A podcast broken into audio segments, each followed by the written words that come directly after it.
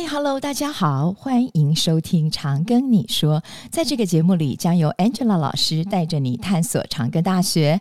我是 Angela 老师。今天呢，我们的主题主要是来讲医学教育。很荣幸的，今天为大家邀请到两位嘉宾。第一位呢是长庚大学医学系副主任张玉哲医师，第二位呢是林口长庚不分科医师胡佳瑜医师，来跟我们介绍医学系的学生养成教育，以及啊，许多听众同学很想知道的，在医学系修课的过程当中，到底医学生参加了哪些社团活动、求学经历，以及在他们毕业以后经历的一个 PGY 的历练过程。那么张副主任呢，一直是大家口中所说的帅哥医师，同时呢，他也是长庚医院急诊科的主任，他一直致力于医学教育以及培养我们的医学生能够顺利的进入临床。今天呢，我们就要邀请两。两位医师来跟我们聊聊医学教育。首先呢，我们就简单的介绍一下张玉哲医师。张玉哲医师呢，现职是长庚大学医学系的副主任，同时也是急诊部的主治医师，以及长庚医学教育研究中心副主任。他呢，个人的专长呢是在急诊医学、儿童急诊医学，还有还有最厉害的就是高拟真情境的模拟教学。那么现在呢，我就要请张医师呢来简单。的介绍一下您的来时路，您的求学职场经历，还有您为什么情有独钟急诊科？好，各位听众大家好，谢谢 Angela 老师的给我这个机会啊，来介绍我自己。那我是呃，二零零五年来到长庚体系啊。过去我的背景哦，就是从阳明大学毕业，在荣民总医院训练完之后，我就来到这边服务。那过去训练两个专科，一个是急诊医学科，一个是儿科。那我喜欢小孩子，我也喜欢急诊，所以这两个放在一起，呃，蛮特别的哦。所以将近十几年的时间，我会在急诊室同时处理呃成人，也处理小孩。那这两个专长呢，在这几年下来，其实让我慢慢也。体会到说，其实工作场域的一个临床服务哦，其实是必须要在有很好的一个病人需求的专长。嗯，所以为什么我选择这两个，也结合我的兴趣。那近几年又开辟出另外一个专长，也就是医学教育，所以我就把。在工作场域里面会遇到的情况，把它用情境模拟的方式变成一种教案，提供给新进的住院医师，或者是医学生，或者是现在的 PGY，或者是现在的高中生，我们都提供给他们这样的一个训练，让他们可以体会在临床场域的那种真实的病人的需求，然后让自己的能力可以在那种情况之下提供给病人。那这个是训练，其实是目前时下。蛮喜欢的，高中生我知道他们非常的呃喜欢这样子哈。那这是我自己简单背景。以及主要的一个兴趣哈，我对张医师啊最大的了解是我们一起曾经合作过一些教案、临床情境，尤其是呢在急诊的情境当中呢是非常的多变，而且是冲击性很强的。那么通常呢，对于不熟悉急诊情境的医学生或者是医师来说啊、没有经过事先的模拟，很容易造成学生在学习上面的挫折。所以呢，张医师就写了非常多的情境教学的例子。那我们请张医师呢来简单举一个例子来讲一讲哦，他到底是怎么样用这个情境模拟的案例来教医学生，甚至于现在我们把这些课程做成微课程推广在高中哦，而且非常受欢迎。那我就简单说一下我们所理解的，我们总是。在周遭的生活，亲戚、朋友、邻居，总会有遇到一些情况。那这种情况为什么能够引起人家的兴趣？就是有切身感。比如说，有病人他抱怨胸痛，你邻居的阿伯也会觉得胸痛啊，家里的奶奶、呃、阿嬷也可能会觉得头昏。或者是甚至有遇到突然昏倒，那该怎么处理？有时候第一时间压 CPR 吗？还是是要给他捏人中吗？哈，还 这很多传统的怪招，呃，但是对病人不一定是需要，所以怎么系统性的去评估病人的好或不好，意识清不清楚，呼吸存不存在，那脉搏又是如何？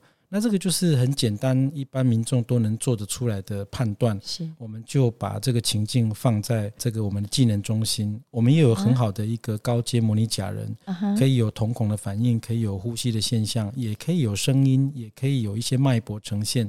那他只需要在我提供给他的讯息之后，能够做出适当的反应。例如说，呃，他说他呃头昏，那我们要给他量一个血压，是不是因为血压偏低啊？哦啊，但更进阶的。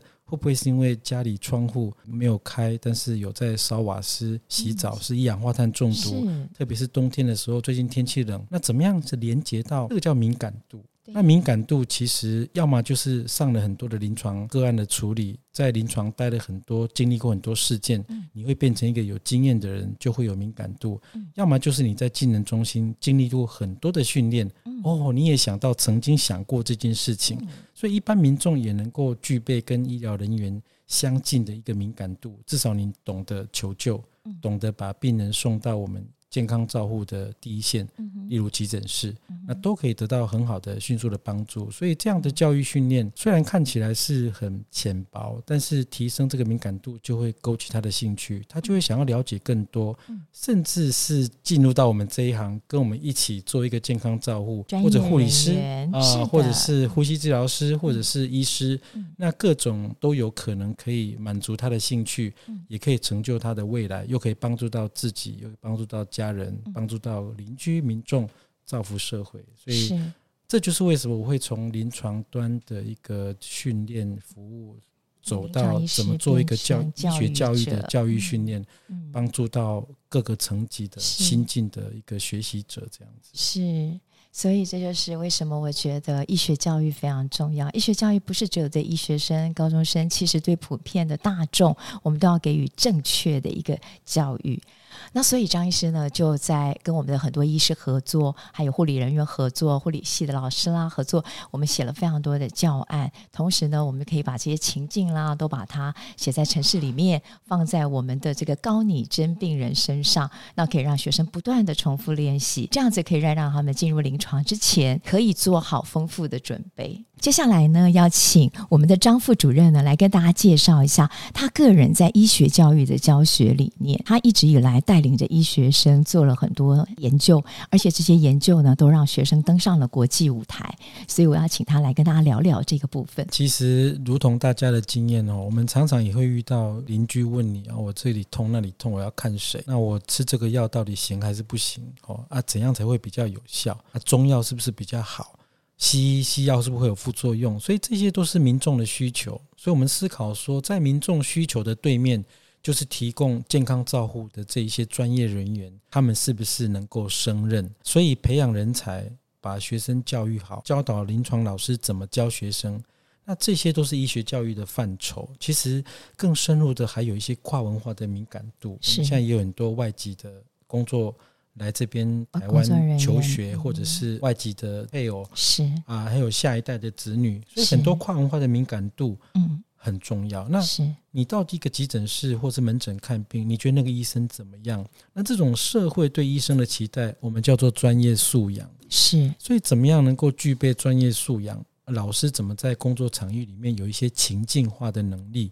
哦，能够讲适当的话，做适当的沟通。嗯，面对悲伤，面对一个坏消息的告知，我们的学生是不是有这样的能力？嗯，所以这些的需求其实遍布在每一个地方。嗯，不管是我们一般的居住的环境，或在高山比较偏远地方，人是一样的，健康的需求也是一样的。是，但是他们的背后的文化不一样。对，我们的学生怎么在适当的文化下讲符合当地文化适合的沟通模式？嗯，那这个是我们老师的责任。所以，长庚大学在五年级的时候，他们都会有一个医学研究跟论文撰写的课程。是，我们教导他怎么从一般的健康照护服务当中去发掘民众的需求跟问题，并且用科学的方法。去解决它，找到解决方案。嗯，这可以帮助到民众，而且可以得到一个可信的一个证据，也可以帮助到世界各地其他人。如果他想的是同一个问题的话，所以这是我们常跟很重视研究。为什么我们是一个研究型的大学？我们被认定就是这样一个角色，所以。我们很积极在学生呃的研究能力上，呃，跟他的文化敏感度，跟他对于健康照护的一个问题发掘的能力上着手，所以这才会有我们开启医学教育研究。这件事情跟所谓的健康照护怎么结合在一起？对，通通都是医学教育的范围，是，也是我这几年花比较多时间投入的一个领域。是，所以呢，张医师呢，在这段时间呢，就一直针对大五的学生，在他们进到临床的时候，不断的呢提醒他们去思索，在他们过去的经验当中，甚至于学习的经验，或者是在现在你在临床实习的情境当中，都去寻找病人生病到底为什么会生病，同时也去考。考量他的文化以及社会对他这个疾病的影响，甚至于影响到他这个人后面的发展。是的，接下来呢，我要邀请到胡家宇医师。胡家宇医师呢，他现在是林口长庚不分科第二年的住院医师。那为什么会邀请到胡医师呢？因为胡医师呢，在二零二二年呢，跟张医师一起联合发表了一篇文章。这篇文章讲的呢，是医学生在偏乡医疗服务里头的成长经历。这篇文章呢，被刊登在《Medical Education》这个期刊里头，得到了非常大的回响，而且呢，还接受到了。美国的一个呃 Podcast 的访问，所以今天呢，我们就请胡医生来来跟大家聊聊，到底他在大学时代借由罗卡达社团的一个成长经验，如何造就他现在成为一个良医。Hello，大家好，我是胡佳瑜，现在是林口长庚医院的 PGY Two。那谢谢 Angela 老师的介绍，现在想要跟大家大概聊聊一下刚才提到的那一篇论文。对对，呃，这个研究主要它的主族群呢是在研究一个罗卡达社团。嗯、那罗卡达其实是长庚大学一个，我自己觉得啦，就是我入学之前其实就有听过罗卡达。是对，因为我觉得说罗卡达是长期的生根在富桃园市的复兴乡，是每个寒暑假以及学期中都会就是有医学生固定到山上去提供医疗服务。是，但当时对于我二零一五年入学之前。我就其实蛮好奇，说这样的医学生到底有什么样的能力，可以去提供怎么样的医疗服务？嗯、对我来说，其实是一个蛮陌生或是很模糊的一个画面。嗯哼，就很难想象说，我现在只是一个高中生耶，那我可能大学一年级加入之后，我顶多可能就是有一些卫教的能力，或是比起其他的学生，可能有。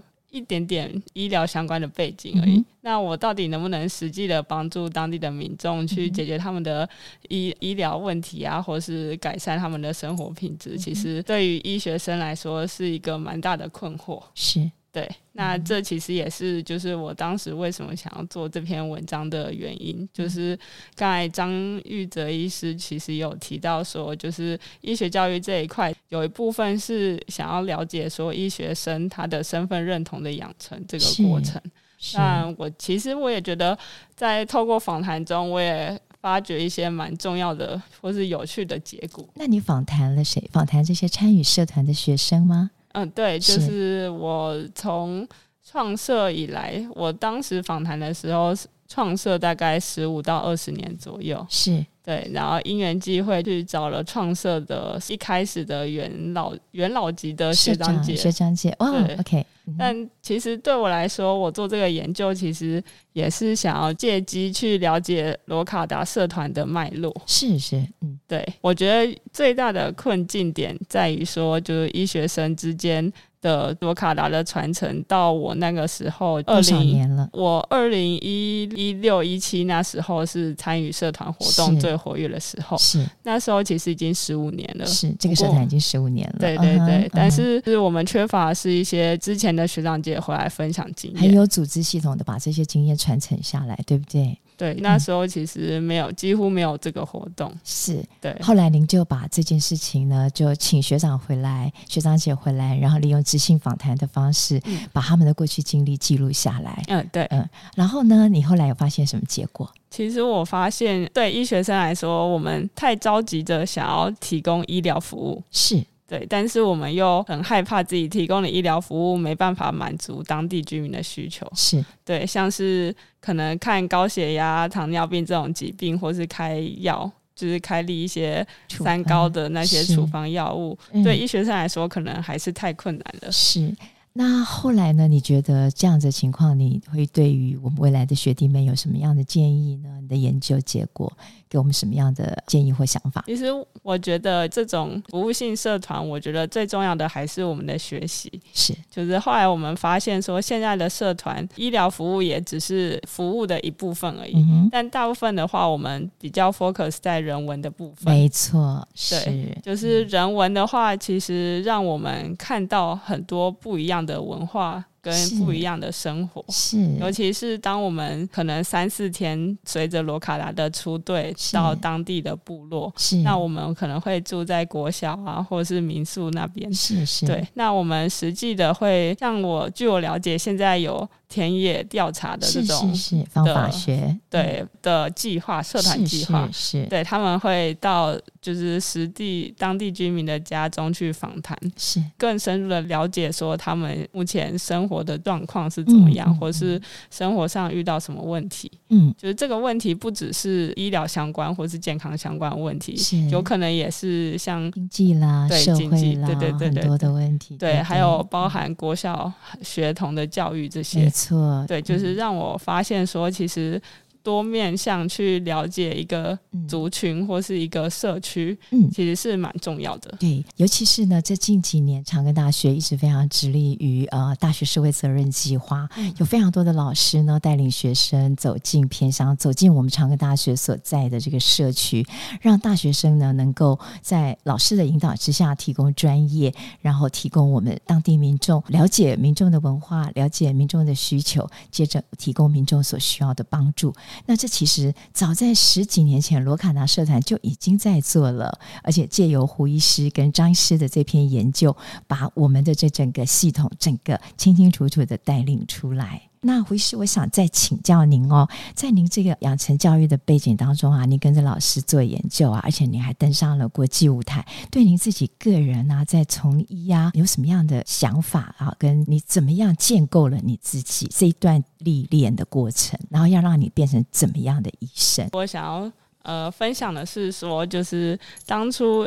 一开始想要做这个研究的时候，利用一个我们叫医学研究导论这个课程，是就是我们长庚大学其实在课程设计上还蛮着重在，还蛮重视研究这一部分。是就是其实，在大学一年级的时候，就是在更早以前，也有一个叫生命科学研究的课程。是。对，那时候其实不只是就是生物科学领域的研究。那时候我因缘际会，嗯，有机会跟我们学校的一个人文的，就是教经济学的老师，已经有就是王王光正教授。哦，是的，王光正教授。那时候我其实就有跟他做过医疗经济学相关的研究。哦，那那时候做了什么东西呢？就那时候我们是在用经济学的角度去模型计算说，嗯，因为现在自费医疗市场。还蛮热门的，越来越多。对，对，我们在想说自费医疗这一块如何在既有的健保制度之下是。对，那自费医疗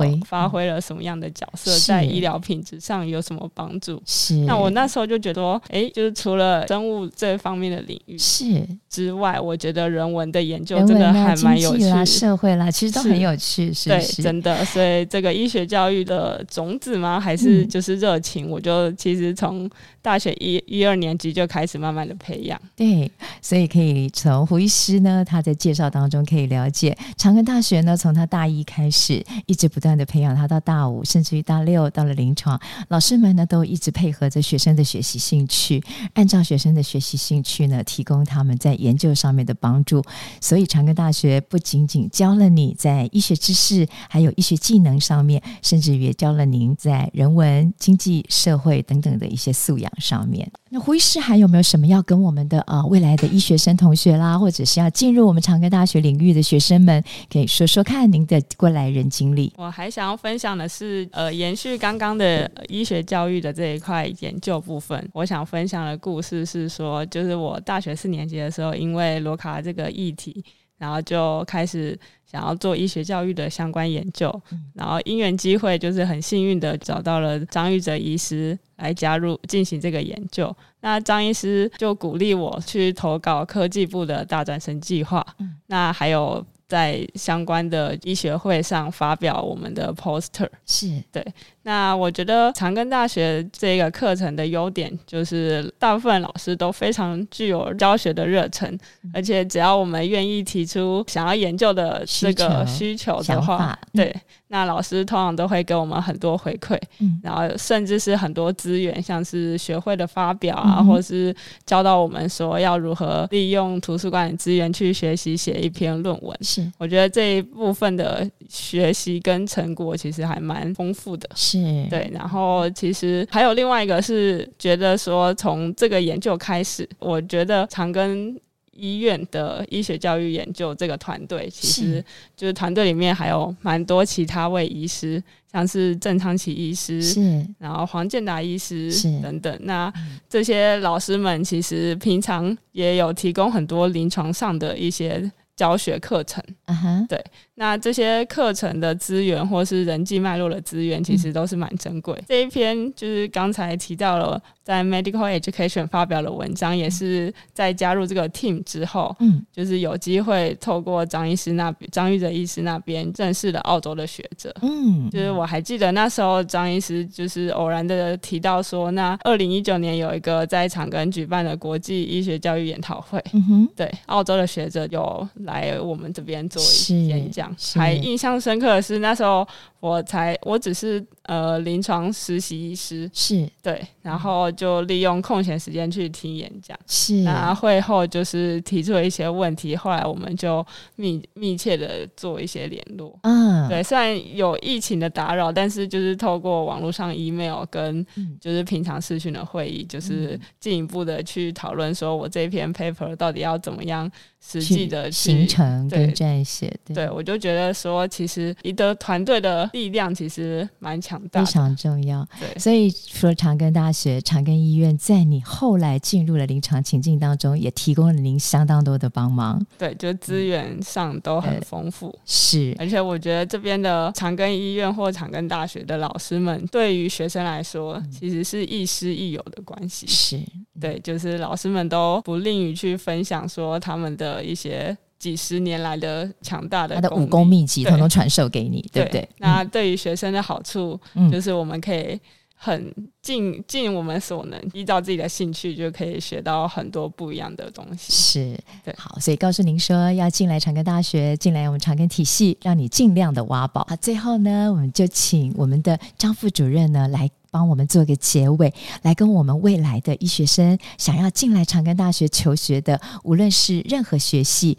医学啦、护理啦等等，呼吸治疗、职治、物质相关科系的学生呢，我们做一个关于医学教育的一个整理。好，那谢谢 Angela 老师哈。那胡佳瑜同学其实他也带给我很多的感动啊，因为他有很多的理想跟主动。嗯。那搭配我们常跟所强调的团队精神哦，其实很多资源都是呃随手可得哈。那嘉瑜就提到了怎么样再做下一个研究。那其实我们最近又就是被呃这个 Medical Education 的。主编哦，呃，Kevin Eva 教授，他其实就是访问胡佳瑜的那位教授，是呃，问了他做罗卡达计划的一个一个念念头是怎么来的哦，中间有什么样的反思？是那同时他也发信给我们的团队，邀请我们再写一篇对于电子病历的一个评论。那当然最近在今年也是被接受，所以好多东西其实做不完。嗯。那我们也在想下一个研究要做什么，包括我们体系很多的一个教育制度，因为现在医学教育的面向非常的广，广，如同刚才我提到的跨文化专业素养，是，其实很重要的是临床准备，是，临床准备也就是我们对高中生所提供的这些教育的资源，提升他们对于健康照护的敏感度，最重要是兴趣，兴趣呢再加上他如何给自己一个比较大的梦想，对。所以我也在这里会希望给年轻的呃这个同学，或者是年轻的这个医师一个概念，就是说要给自己一个大一点的梦想。对，我们现在长庚大学校长汤校长最重视的就是国际化。是，我们怎么样走出到国际，把我们的经验也跟国际分享。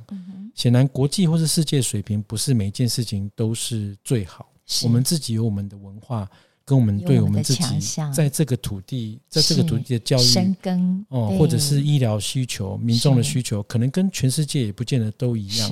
那我们的经验也是足以。吸引国际的很多学者会来到我们这边跟我们讨论，跟我们一起做研究。所以目前我所参与的呃长庚医学教育研究中心，目前也有扮演这样的角色。是，怎么样在刚才所提的那几个面向里面能够。多多进行国际合作。是，那我也希望说，呃，未来进来长庚体系的一个伙伴同学，能够有大一点的梦想，把自己变成二点零的自己，是三点零的自己，三点零的自己，甚至四点零、五点零都是可能的。upgrade，对，只要从怀抱理想就够了。是，来到这边就交给我们。那我们会希望跟很多的同学或者是年轻的新进的一个健康照护的学子们团队们啊，所以可以一起一起建构一个理想。就像我跟胡佳宇，现在我们是一个团队，那。很难想象他对于呃这个研究的执着跟问题的解决探索，他的动机是很强。是，那我可以跟他一起寻找一些方法。是是，那成就当然大家就共分享。是，那这个模式其实可以看到长庚目前我们史丹福大学公布我们前两趴的这个顶尖的学者，我们有非常非常多人入选在里面。那所以这个是可以给大家未来一个期许，欢迎大家可以加入我们长庚的团队，我们可以有这样一个梦想。逐步实施，那可以让大家到达自己。呃，不一给给自己一个更远、更高的目标，对对，更远大的自己。好，今天呢，非常谢谢我们的张玉哲医师、胡佳宇医师接受我们的访问。那么，非常谢谢两位。那么，如果各位对于今天我们医学教育张玉哲副主任或者是胡佳宇医师所讨论到的内容，仍然有什么想要了解的资讯，或者敲完想听的部分，欢迎在我们的节目下方留言，小编会尽速回复您哦。那各位同学，我们拜拜。拜喽，拜拜拜。如果您喜欢我们的节目，不管您正在使用哪个平台收听，请给五星好评，也别忘了订阅我们的 IG、YouTube 频道，并分享给您的周遭好友。请搜寻“常跟你说 ”，Tell me CGU，Angela 老师听你说，听你哦。